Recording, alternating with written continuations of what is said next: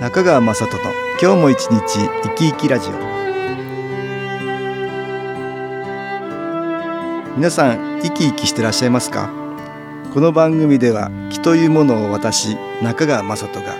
いろいろな角度からわかりやすくお話をしてまいりますどうぞごゆっくりお楽しみください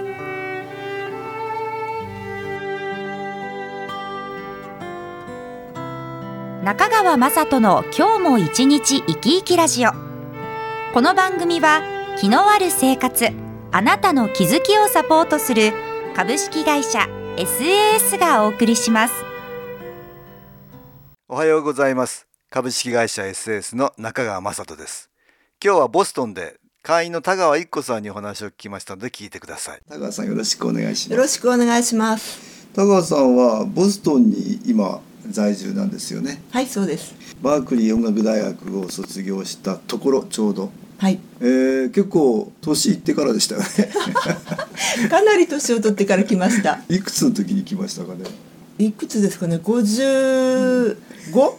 55ぐらいですね。 5ぐらいですか、うん、その時に一年大きしてはい。バークリー一年発起じゃないですうん。何十年発 起です。はあ昔から夢だったんでしょはいうん、それで行こうと思って、はいえーまあそんな田川さんに インタビューをね今日はしたいと思いますい。田川さん最初新機構に出会ったのは一番最初に出会ったのは、うん体の調子が悪くて体験会が、うんあやってきたので、うんそこに行って気を感じたので小さいカードを買って毎日10時から気を受けていました、うん、新機構カードかなはいカードで気を受けてたんで、はい最初はそれ何年ぐらい前の話えー、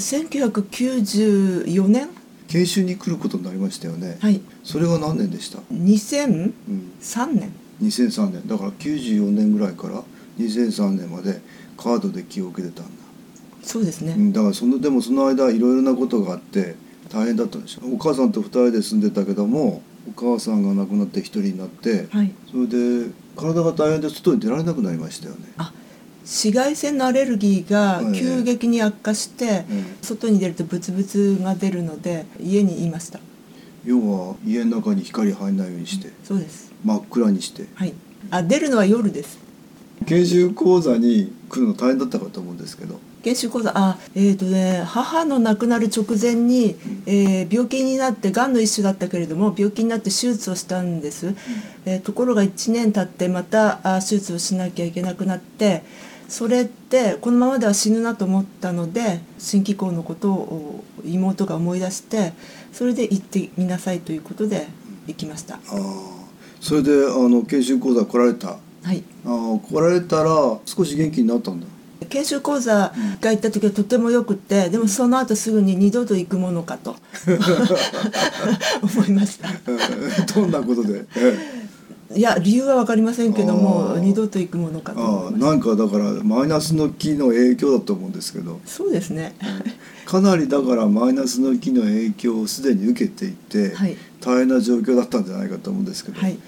真っ暗な中で生きていかなきゃいけないようにさせられていてねはいそれからそのさ研修講座に来られて少し良くなったんだね。はいうんでまあ会長セッションとか毎月受けられてましたよね。あそうですねうんはいで毎月受けたりして、はいそのうちに肺元気購入されたんでしたっけはいはい買いましたで自分で気を受けたりして、はい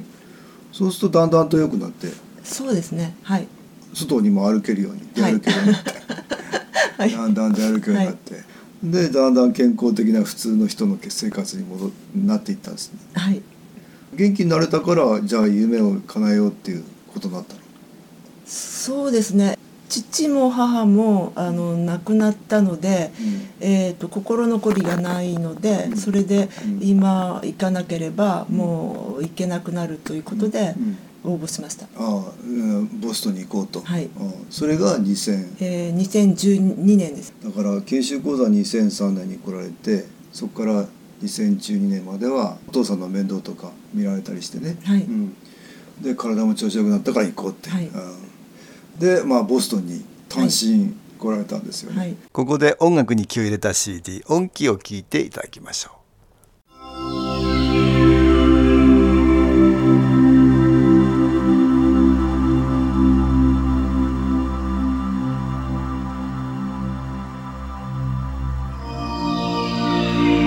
「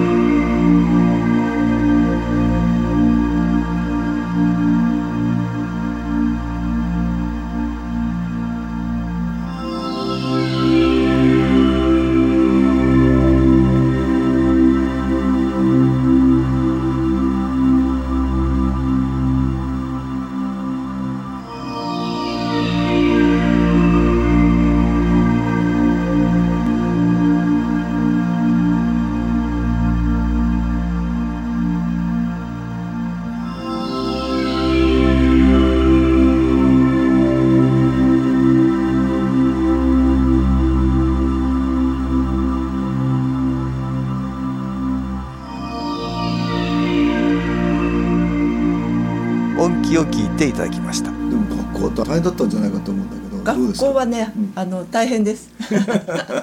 そうですよね若い人も寝ないでやりますから、あー私も寝ないでやり ます。えーいやだけど若い人ならね覚えるのもね柔軟で頭はいだからその分は先生のところに何度も行きます。何度も言ってあー英語をね満足に英語ね話すってのも大変じゃないかと思うんだけど、はいそれもストレスになりますよね、そうですうね。んだから結構大変だったんじゃないかと思うんだけどずいぶん大変です。それをでもやろうって決心していったんですよ ね。あの母が亡くなってましたので、うん自分が死んだ時にうん多少の手土産を持っていかないと会えないと思いましたの で、お母さんに合わす顔がないって、はいはいえーそれで来られたんだはい、で勉強されていてどうだったんですか2012年はい2012年に行って1ヶ月でがんが発覚したのでだからボストンに来てあの1ヶ月でがんが発覚して君はすぐ帰らないとダメだよってことになったので 帰りました1ヶ月で1ヶ月えで、ーそんなことになった、はいあーあ多分ねマイナスの木がはい、嫌がらせじゃないけどもこの人が羽ばたいてもらったら困るって邪魔してんじゃないかと思うんだけどそのようですねでもそれで1ヶ月でだったけどもまた、えー帰国して直してまた来ましたよね、はい1年経ったらいけそうな気がしたのでそれで学校に聞いたらいいよと言ってくれたので、うんまた戻りました再度戻り、はいはい再チャレンジでいやだからそれもやっぱりガッツがないとなかなかねもうダメだってなりそうなんだけど乗り越えられたんですよね どういうわけか1年経ったら元気が出てきたんですよねだからそれもあのまた研修講座に来られたりしてましたね日本でそうです手術の後にすぐダメだっていうのを無理や り研修講座にも入れてもらって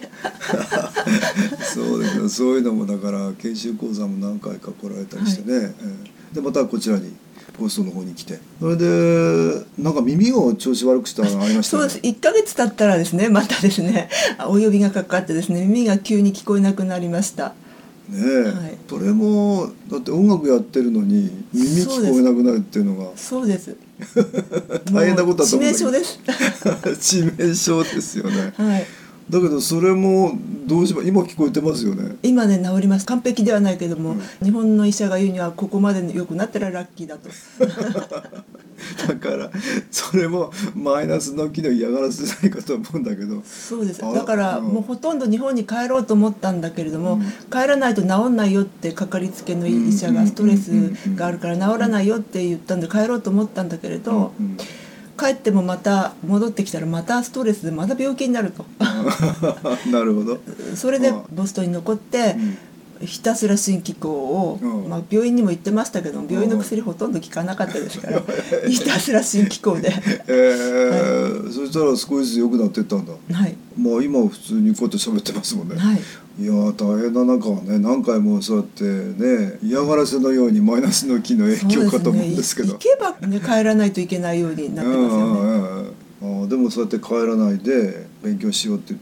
言ってでそれに打ち込みながら、はいうん、でそのうち耳も治ってきて、はいだからやっぱり相当ガッツ偉いですね。すごいですいね。や偉いですよ偉いですよよくやっておられますよ、はいえー大したもんだと思うんだけどねえで無事卒業っていうふうになったんだ、はい、卒業よくしました。本当によく倒れずにしました。ねえいもうやほとんど新機構のお世話になって ます。それなってなかったらもう今今頃また倒れいてやま今はこちらに残って、はいえー再度もう少しはい勉強してるところですね、はいやってるのはどんなジャンルでしたっけす。えっ、とジャズです。いろんな方にいい気をお分けするっていうのもね、はい音楽じゃないかなと思うんだけど心上げていることあります、心に響くような音を出したいと思うのと、うんそれから皆さんからいただくエネルギーもすごいんです。ああああああ聞いている方々のだからそれも、あ受け取りつつ、うんまた自分の音をお返しして、それはいいだから昨日交流になるまだ元気をもらっていはいろんな方に、あ実際にはジャズの曲を作って演奏されるんでしょはいだから曲作るのも大変かと思うんで すけどそうなんですよ絞り出すんですよ え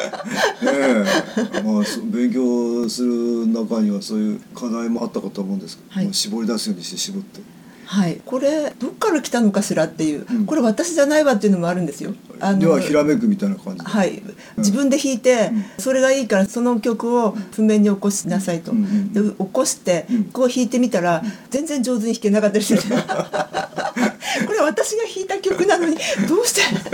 うんその時だからなんかプラスの木じゃないけど、はい応援してくれてんだよねきっとねそうなんですねだからなんかできちゃったみたいな曲もあるでしょう、はいきっとね、これも四季子の応援のおかげかもしれませんねそうです全くその通りでございます 素晴らし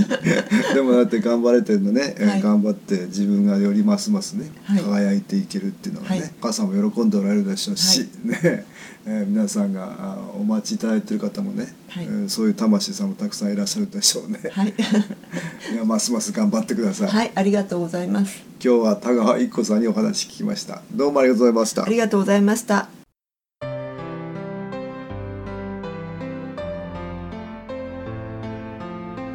株式会社 SS は東京をはじめ札幌名古屋大阪福岡熊本沖縄と全国7カ所で営業しています私は各地で無料体験会を開催しています7月24日月曜日には東京池袋にある私どものセンターで開催します中川雅人の「昨日話と昨日体験」と題して開催する無料体験会です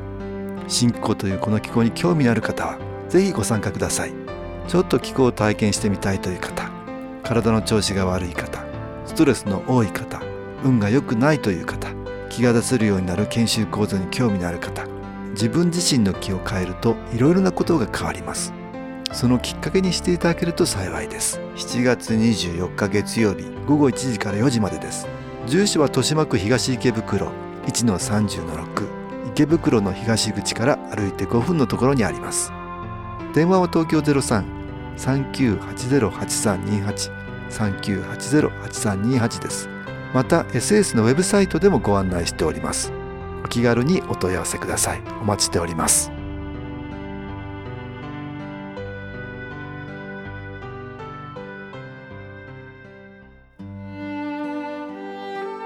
いかがでしたでしょうか